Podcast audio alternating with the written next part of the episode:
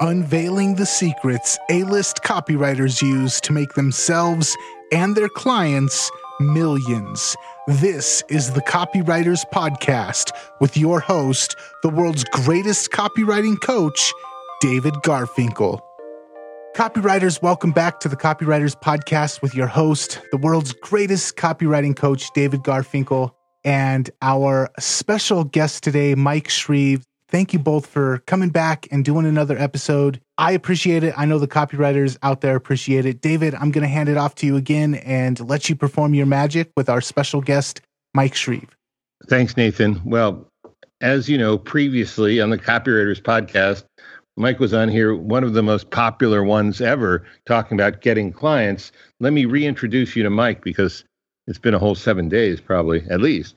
Uh, Mike is first and foremost a father, a husband, and a lover of books. Professionally, he is the guy behind the scenes of some of today's most recognized names in the personal development and biz op spaces. And when he's not putting together product launches or wrangling unwieldy clients, he can often be found running long miles in the woods behind his home somewhere on the west coast of America. Okay, Mike, welcome and welcome back and, and thanks again for carving a little time out of your busy schedule to talk to us. Yeah, thank you for having me. I'm excited to be back. okay, good. Well, today we're going to talk about Facebook ads and I got to tell you, um, you know, I, I was famously a Facebook denier until about a year ago. I, I told people it didn't exist, but if it gave you comfort to believe in it, that was fine with me. and then I the, something was the straw that broke the camel's back, and so I joined it. And I love Facebook. I'm I'm getting a lot out of it, but I know on a scale of one to ten, I know about three, uh, maybe 0.3 about Facebook ads, and you're clearly a ten or an eleven. Um, could you just take a, a few minutes to describe the whole Facebook ad landscape the way most people see it, even if that's an incorrect way to do it. And we'll get down to your street cred about this in, in a few minutes after that. Yeah, so I think a lot of maybe the we can start with the, the, the false ideas that are out there. The false idea is that Facebook is necessarily instant. Even even though within 15 minutes from now, you and I, David, could sit down and we could put together an ad for an offer of yours. But most people forget um, that Facebook is just another medium like direct mail was, and they throw out all of the things we've learned from years and years and years of direct mail, and they think, put up a Facebook ad, direct to an offer, run the traffic, make the sale. Uh, so a lot of people get into Facebook ads forgetting things like uh, a, nurturing sequence, uh, multi-step, uh, multi-level, uh, not multi-level marketing, but like different levels of offers, um, either to break even. So I think a lot of people oversimplify the concept of Facebook ads, and then they go out there and they run their ad to an offer, um, and it's not working, and then they say Facebook ads doesn't work. That's not true. the second thing is that most people think that Facebook ads is inbound marketing, right? You heard the idea of inbound marketing where uh, people come to you and uh, they, they, they search for you and they find you and they were already in that mindset of looking for you. That's not Facebook at all. Facebook marketing is 100% interruption marketing. If you come into the Facebook space with an ad for something other than this person's ex girlfriend's face because they're lurking their ex girlfriend on Facebook, that's mm-hmm. interrupting what they're doing. They don't go on to Facebook to purchase. Um, and so a lot of people forget that the offers you throw up on Facebook must be that compelling, that you are fighting against what Facebook actually is, which is a for lack of a better term, sort of a lazy social entertainment uh, again, I, I don't want to be too judgmental of people who use Facebook a lot, but um, Facebook as an environment is very base.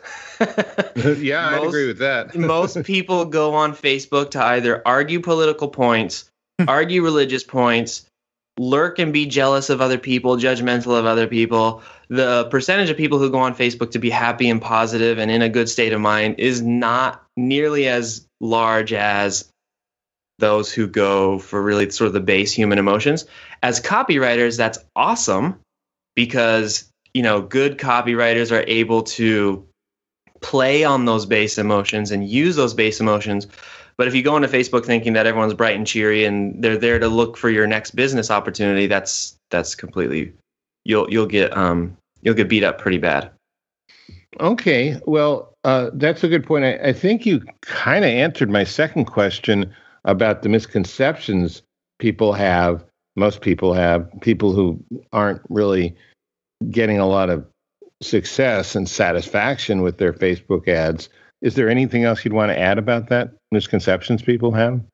Yeah, I think I think there's probably a, couple uh, without giving like the whole uh, like sit here for an hour and and teach Facebook ads.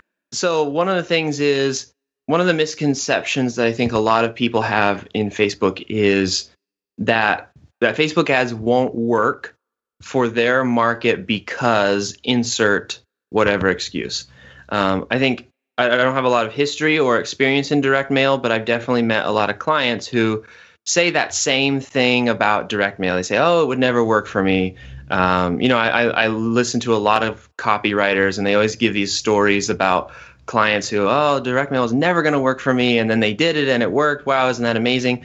And Facebook is just another medium. It's just it's just another medium, just like direct mail is, just like radio, TV commercials are. Um, and so it can absolutely work for your business. And I think we'll probably talk about this a little bit later.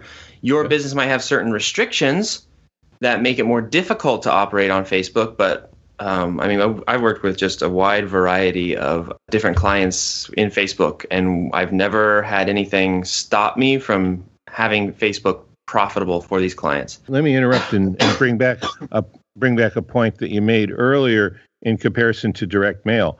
With direct mail, it's very possible to have what in sales is called a one call close. In other words, you can mail a letter to a really qualified list and get three, four percent.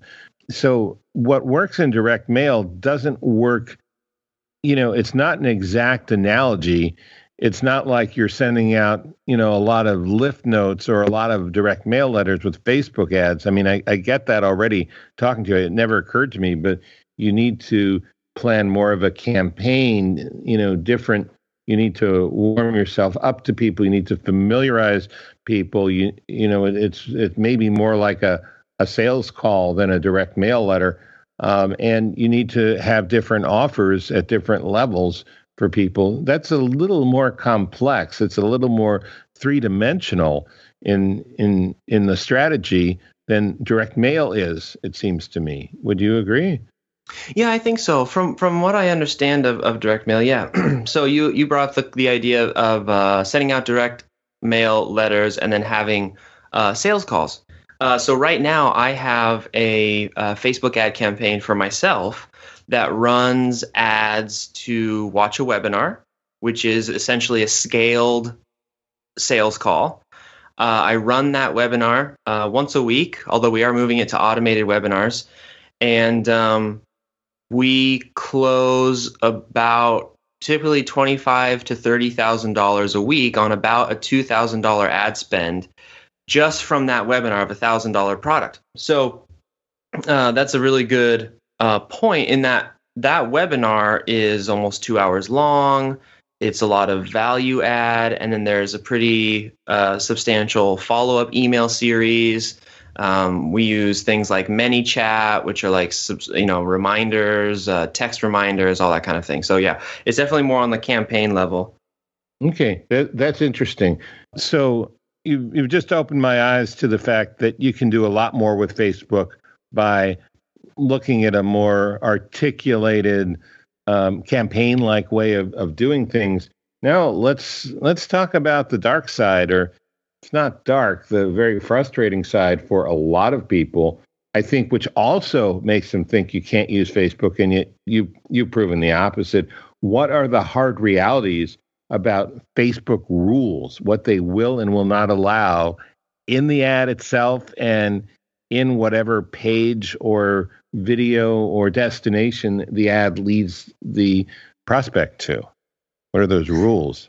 Yeah, so there the number one most frustrating thing about Facebook's quote unquote policy guidelines is that they are inconsistently enforced and they are so broad and generic because Facebook wants to protect itself. Now, it's something very important to understand with Facebook is that Facebook makes maybe even as much of its money from bad advertisers as ineffective advertisers as it does from the ones who are being effective, which means that a lot of the policies that Facebook creates doesn't necessarily favor good advertising. So, for example, before and after pictures are not allowed on Facebook. How many niches in in yeah. the world of sales and copywriting does that basically shut down, you know, 90% of what they're typically using elsewhere in other mediums before and after pictures? Any statements with time constraints? So, get this result in 7 days you can't do that. So there goes another like all the biz op, all the you know like all these sorts of things. Any financial claims of almost any kind, uh, unless there is serious hardcore evidence, we just avoid it in what we do because the evidence that they require is basically impossible. And then the thing that is most frustrating about it is that what they use to trigger their manual review process are people's complaints of your ad. So if you've ever seen an ad pop up in your newsfeed and you can click to report it, if you just have an ad that is provocative enough that it upsets people, which is a good ad in a lot of cases, right? Right. It takes a stance, it has a position, it's for or against something, and enough people report that because they're just annoyed by it, uh, they don't like it it will trigger a manual review process from some person in Facebook who probably knows very little about or cares very little about what you're trying to do, what your offer actual, actual offer is. They don't view it the same way as you do. Their whole thing is they want to keep people on Facebook, and there's enough people doing advertising that they definitely don't care about you individually as an advertiser, no matter the budget size. And uh, and they'll just they'll manually review you and they can shut down an ad but they can also shut down your whole account without warning mm-hmm. so the mm-hmm. most frustrating thing about facebook is just this idea of like writing a really really good ad and then being like dang i'm probably gonna have to water this down a little bit to get it to get it going on facebook yeah, and and of course those are exactly the things that make a lot of direct marketers believe without thinking there might be a workaround, there might be something else you could do. Uh, those are the things that make a lot of direct marketers believe that Facebook absolutely doesn't work. Of course, you've, you know, just the numbers you gave 2,000 ad spend to 25,000 uh, a week gross revenues. Obviously, it works. Um, you just have to know how to do it. And so, Mike, you've found ways to make Facebook ads work um, that most people would have considered impossible. And you know, without giving away the recipe for Coca Cola or whatever, uh, could you share some secrets? Yeah, absolutely. So. Uh, the, the the main secret is this and if you take this away then you can come up with your own strategies as well they'll probably be more effective um, for your particular business but i think that the main thing is to have empathy empathy for facebook and empathy for the users of facebook when you go out to run an ad of some kind. and what I mean by is to understand what does Facebook want? What is Facebook trying to do? Follow the money, right? But also be empathetic about their desire to earn money too. They want as many people to become addicted to Facebook as possible. Not just hang out on Facebook, but to become addicted to it.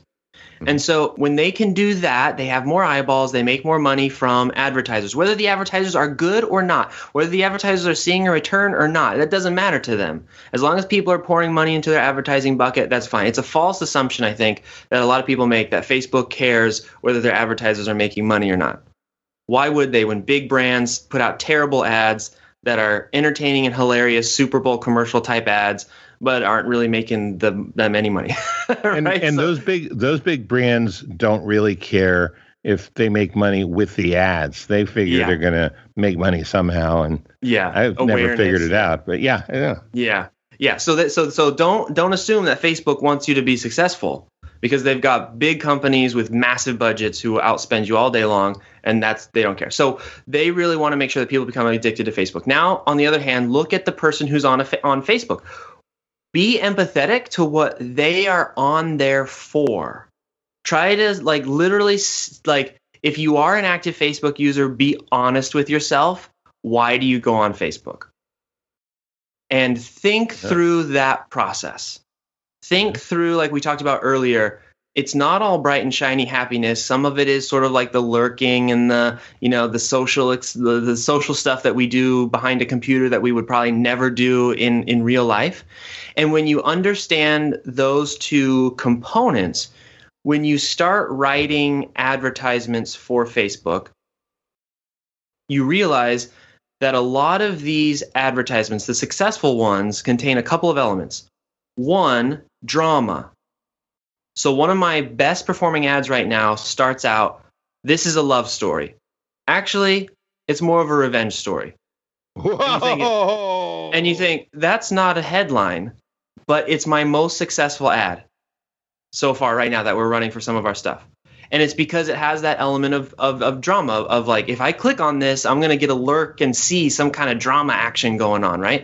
So keep in mind that drama is something that's very appealing.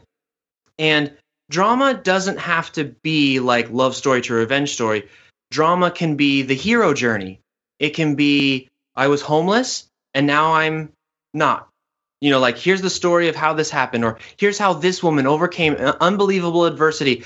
Look at the memes that are shared online. Look at the, the the cheesy videos that are shared online. I can't remember who said it, but someone said if you want to be a really good copywriter, go read the National Enquirer and to understand that that's like what most people think and feel and and and and, and are concerned about the daytime talk TV shows that kind I, of. I said it but I was actually passing on what I learned from Gary Halbert and Gene Schwartz so didn't originate with me. Yeah so so that kind of mentality is so prevalent on Facebook right? Uh, a lot of advertisers go on Facebook and they're like my audience is refined and they may be refined outside of Facebook but Facebook absolutely like takes people to that core base level of human existence drama uh, uh, conflict all these sorts of things. So uh, drama is a big piece and then video is a big piece. Hey let me ask you a question. Does it take you too long to write your copy? And if it does have you ever wished you had a proven system to write it faster? Well if that describes you then you'll want to know about high speed copywriting this is a home study program that has helped a lot of people write profitable sales letters in as little as five hours. No, it's not a bunch of shortcut tricks that leave you with cookie cutter sales letters that people can ignore. It's about writing full fledged, memorable, response getting sales letters much faster than it usually takes. It's tested and proven, too. High speed copywriting will ease you through putting together an original, powerful sales letter and putting it together in record time. You can find out more at highspeedcopywriting.com. By the way, this is one of the very few programs that Bond and Kevin Halbert have given their Halbert seal of approval to. So check it out today, highspeedcopywriting.com. Thank you. And now back to our show. So, video is doing really well for us. And high energy video and if you aren't able to do high energy video, that's okay. Good images are fine too. They're still working well. You still definitely run profitable ads on, on images. Just remember again that your image is competing with memes. So your image has to be at least as compelling as a meme. And I've run Facebook ad campaigns where the image was a meme. Now that may not be appropriate for your brand and think about that, but it has to be at least that compelling. And then the last thing that a lot of Facebook advertisers forget about is that the comments section is actually an opportunity for you to perform demonstrations of power, especially against trolls. Now, a lot of people go on Facebook and they're like, oh no, people are going to comment on my ad. They're going to say negative, bad stuff. And that even stops them from running ads or they're afraid it's going to ruin their brand. Those are actually opportunities, at least how I view it, to respond in ways that are, uh, you know, depending on how you're positioning yourself in the market, opportunities to further demonstrate your authority. So, for example, in one of the businesses that I'm running, we do we are very meme and and, and GIF heavy. Um, not in the way that you probably think of like, oh, you're just a meme shop. No, no, not not in that way. It's just that the the feeling we give to people is that we're a fun place. Like, come hang out and come do this in our program, and, and we, we have a lot of fun when we do it. And so, oftentimes, we'll have people comment negatively on on our posts. Like one lady was like, "Oh my gosh, five thousand views and only two comments. You must be a hack because you don't have any engagement on your Facebook ads." And so I replied to her, and I was like, "You know what? It's probably the dorky video because I'm a big dork." And she replied back and she's like, Oh my gosh, that's hilarious. Okay, I take it all back. You're awesome. Now, when people see that in the comment section, uh, they're going to form an opinion about me. So again, it's just a, it's just another um, opportunity for you to engage the people who are watching this ad fly by. And the ads that don't do well are ads where there's no social engagement from the advertiser, where it's just a long list of comments and you're like, well, where's the person who's running this ad? So you can definitely delete the negative. I mean, we definitely delete some. Like some person the other day was like, I don't know, she was crazy. Uh, and we delete those ones for sure. But the mm-hmm. ones that you can kind of manipulate and use to your advantage, do it. It, it, it, we've seen that the ads that have a lot of comments where we have worked to do these demonstrations of power to set our authority against and position ourselves against some ideas that come up in the in the comments we found that those ads tend to attract more accurately our dream customer our dream client. So we found that people that come from that ad are the ones like oh that's who we thought was going to buy this program. You know it's interesting uh, this is pure gold. Thank you for for what you're sharing. I'm, I'm listening to it. It's interesting to me that um, the traditional skills a a strict uh, by the book direct response copywriter, including an A list copywriter, the kind of skills that person has, you need more than that on Facebook. I mean, just what you're talking about with drama, just what you're talking about with engagement with people in comments. A lot of copywriters are very introverted and um, developing social skills was not at the top of their priority list. and, did I say that in a way that? I mean, I, I, know I know two copywriters, one who is extremely hard right and one who is pretty pretty far to the left, and you can count on them to just, you know, it's like they're saving money by not going to a therapist. I mean, they're they are just spilling out, you know, bile and and bilge from their ids, you know, uh, and and this is this is not what copywriters are trained to to deal with or to do. Um, there was another copywriter who got on Facebook and would constantly get in royal pissing matches with everybody for a while. Um, just could, he learned. He's smart, but he couldn't handle it for a long time. It's sort of legendary. I'm just talking about copywriters. Obviously, there are these were these things I'm talking about are sophisticated for the most part compared to what you see from other people. But yeah, I mean, f- Facebook is it's it's interesting. It's I, I, mean I can't think of a metaphor for it, but I, I love the because it's it's just it's sort of like something we've never seen before. It's a combination of different things. These are these are great insights and and I appreciate them. And and for every copywriter listening, listen to this a few more times. Listen to what Mike's saying because he's really making it work. He started out as a copywriter. He's he's a writer, and you're a writer too. And you may need to develop some new perspectives and some new capabilities if you really want to make Facebook ads work. Please, please continue, but I just had to make some comments there. Yeah, yeah, it's it's a it's a good point, and I, I think it maybe even speaks to uh, what we call copywriters these days. Um, I, I, I definitely don't think the old way of copywriting well, that's not the right word. It's still totally current but like direct mail or or where a lot of the current a-listers how they came up i don't know necessarily that that version of copywriting is going to last for 10 years. Um, there definitely is a shift in the way that copywriting is um, the skills that a copywriter needs and, and and that brings me to one other really good key thing for Facebook and being successful is that there's this idea of uh, you know compelling offers, and there's this idea that when you ask someone to click on an ad, whether they understand it beyond their like you know deeper inner brain that ad is taking them away from their addiction which is facebook Mm.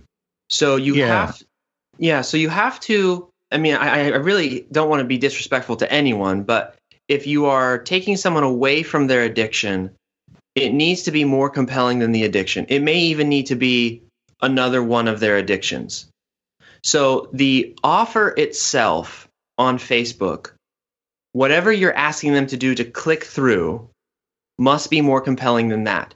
One of the things that we find is that when you're running a full scope campaign on Facebook, so uh, you roll out all the stuff that you're doing, any opportunity that you can present your offer as another addicting piece of content instead of necessarily even the hint of a sales opportunity, the better your, and we'll talk about this hopefully too, your sort of long campaign will fare. So what what, I, what the reason I'm talking about the the changing scope of copywriting is like advertorials, blog posts that are actually ads is probably like the number one skill for Facebook copywriters to develop. And you're like, what wait a second, advertorials for Facebook? Yes. Run your ads to an advertorial. So run your ads to a blog post that looks feels like a blog post but is actually structured to cause a belief change, right? So maybe it's um so you thought be, you know being in business was going to be hard, did you? Well, here's five tips to whatever. Uh, so some kind of belief change content, and then within that content, on the sidebar of the content, that's where you can advertise the stuff that you're looking for. So it could be uh, sign up for my webinar, uh, go try this seven dollar product, whatever that might be. And as you're sending all this traffic from one addicting source to another addicting source, you basically built a asset that you have now that you well i mean you don't control it because it's still facebook. And, uh, but what you do is you pixel that page.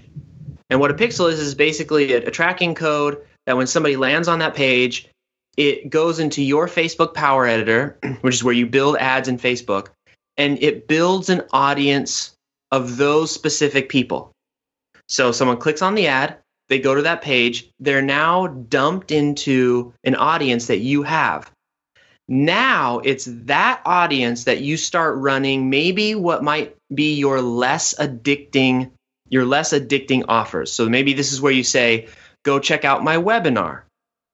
And it can be a compelling webinar. That's really cool. That's that's amazing. But there's a couple things about webinars. It takes a lot of time. You got to show up at a certain point, et cetera, et cetera. Whereas the advertorial is instant it's content. It can be a little bit more dramatic. It, it's it's an easier shift to go from Facebook to an advertorial than Facebook to a webinar. Not saying you can't do it, but just this is something that we're we're, we're finding works. Um, you can run them direct to offers after they hit that advertorial. It also, if you want a pro tip here, running stuff to an advertorial, actually uh, running stuff to an advertorial first, and then retargeting all of that advertorial audience is actually one way to combat the nearly impossible to predetermine policy guidelines of Facebook. They are much more lenient on someone who delivers content first and then retargets with offers than someone who takes offers direct to market. Re- like removing that content piece. My my head is spinning. You you geez, you, you should write a book about this or or do a twenty-five thousand dollar boot camp. I'm not freaking kidding. This is so good. But we're we're we're starting to run out of time. Uh, yeah, I mean, there's a complete mindset. I'll, I'll just say a couple things, and maybe you could give a few takeaways, then we can wrap up because I, I literally do have something in 22 minutes um, that I need to take a breath for, have a cigarette just to clear my head. Jeez, so talk about addictions. My gosh, um, it, it seems like you need to be a psychologist along the lines of Glenn Livingston, you know, really, really smart about human nature, even maybe more than you need for a copywriter. You also need to have the feature writing skills of a good journalist. I mean, you know, start with Michael Lewis, who's like the best in the business as far as I'm concerned, you know, the guy who wrote Moneyball and all that, and and work your way down in case you're not going to be that good, which no one else is.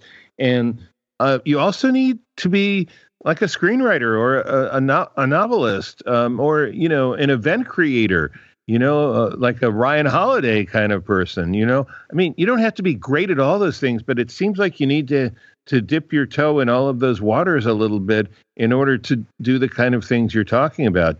Do, am i way off base or do you agree?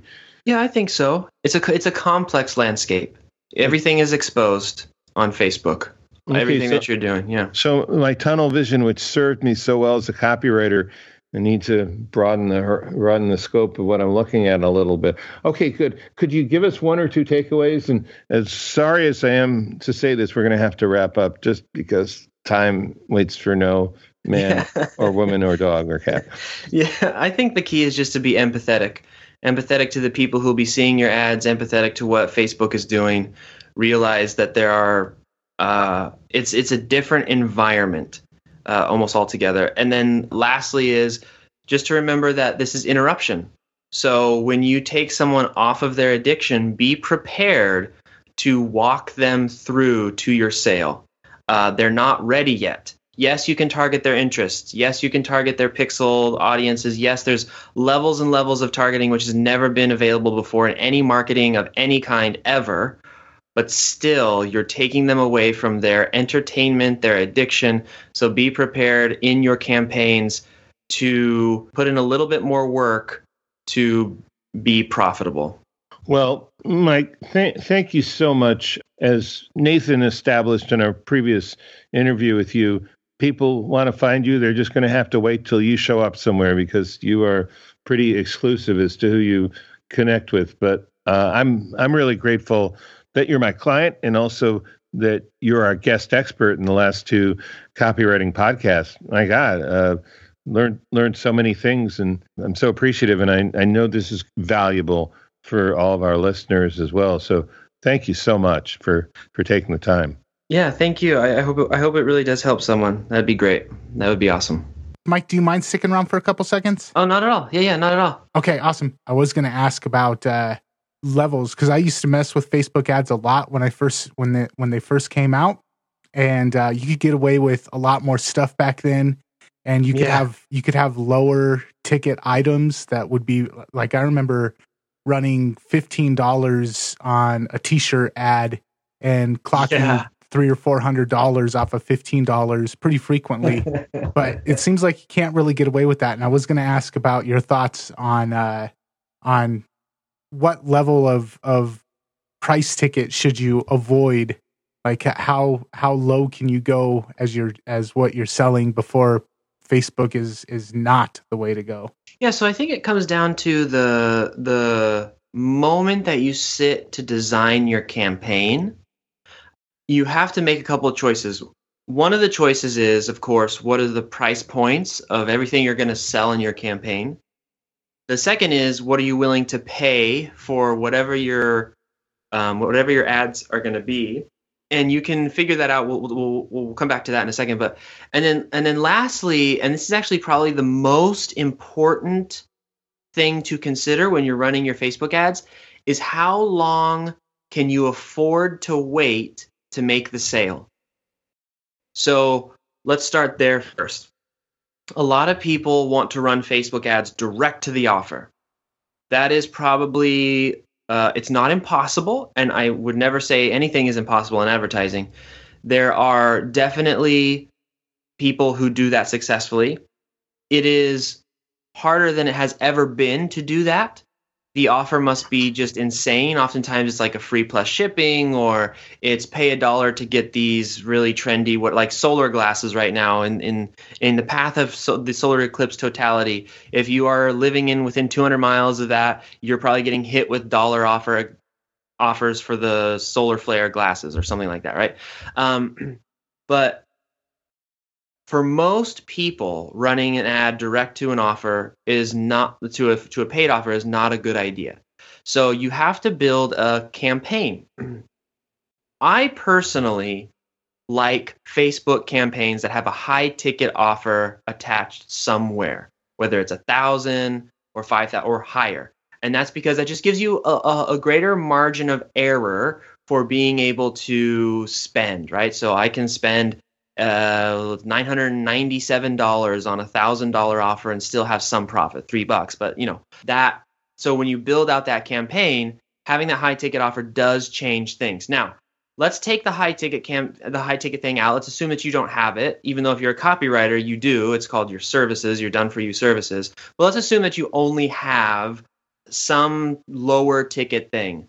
Um, what I recommend is that you if you're going if you if you need the immediate sale you need it now what you do is you create your free offer whatever that could just be a, a pdf of uh, the a case study of how i made my client $100000 in, in 12 months or whatever that might be that you'd have to check that with facebook to make sure you can make that claim. But uh, run that run that lead what we call a lead magnet or, or an opt-in or bait. There's lots of different names for it run your traffic to that. If you can, run traffic to content related to that first, then retarget and all that kind of stuff. But let's just say you run it directly to that landing page.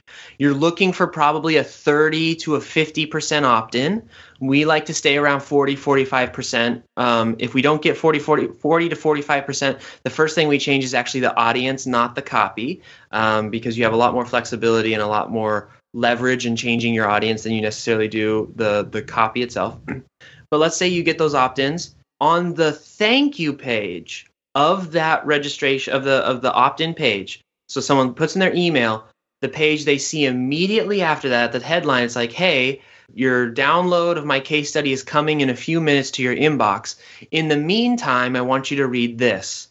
And it is actually a sales letter that nice. takes the prospect from what they just opted in for, what they just were so excited about that they gave you their email, that now they're reading through this sort of like bridge basically from that moment to maybe you're selling for $7 for $14 for $49 the templates to what you did or the over the shoulder video of the case study that they just signed up for or something that's related somehow to that opt-in. So that's that's not the big ticket. That's just kind of a way to help you recoup the cost of getting whatever percentage of people to click on the ad in the first place.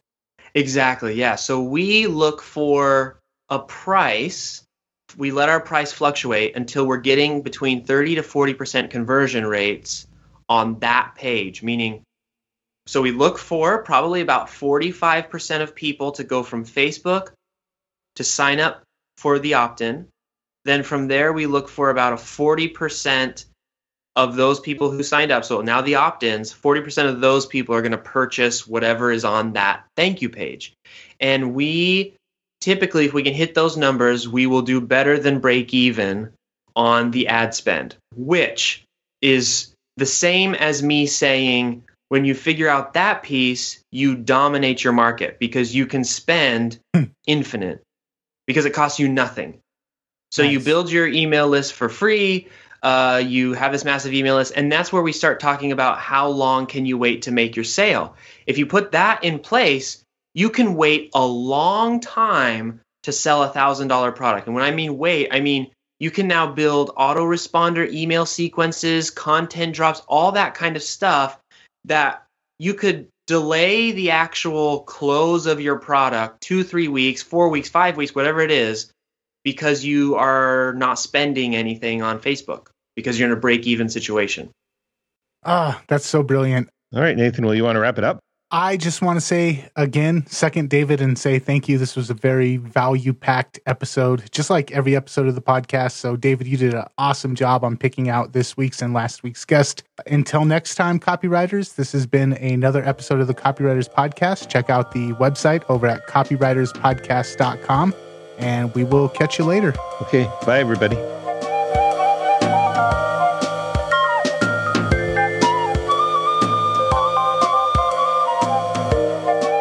Do you have a question you'd like to have answered on the Copywriters Podcast? We're looking at questions that are included in new reviews on iTunes. Here's how it works leave a review for the Copywriters Podcast on iTunes. Besides giving your thoughts on the podcast itself, Include a question you'd like to have answered. We'll be monitoring the questions regularly, and I'll be answering as many of them as I can on future episodes. Thanks for your good ideas and for listening to the Copywriters Podcast.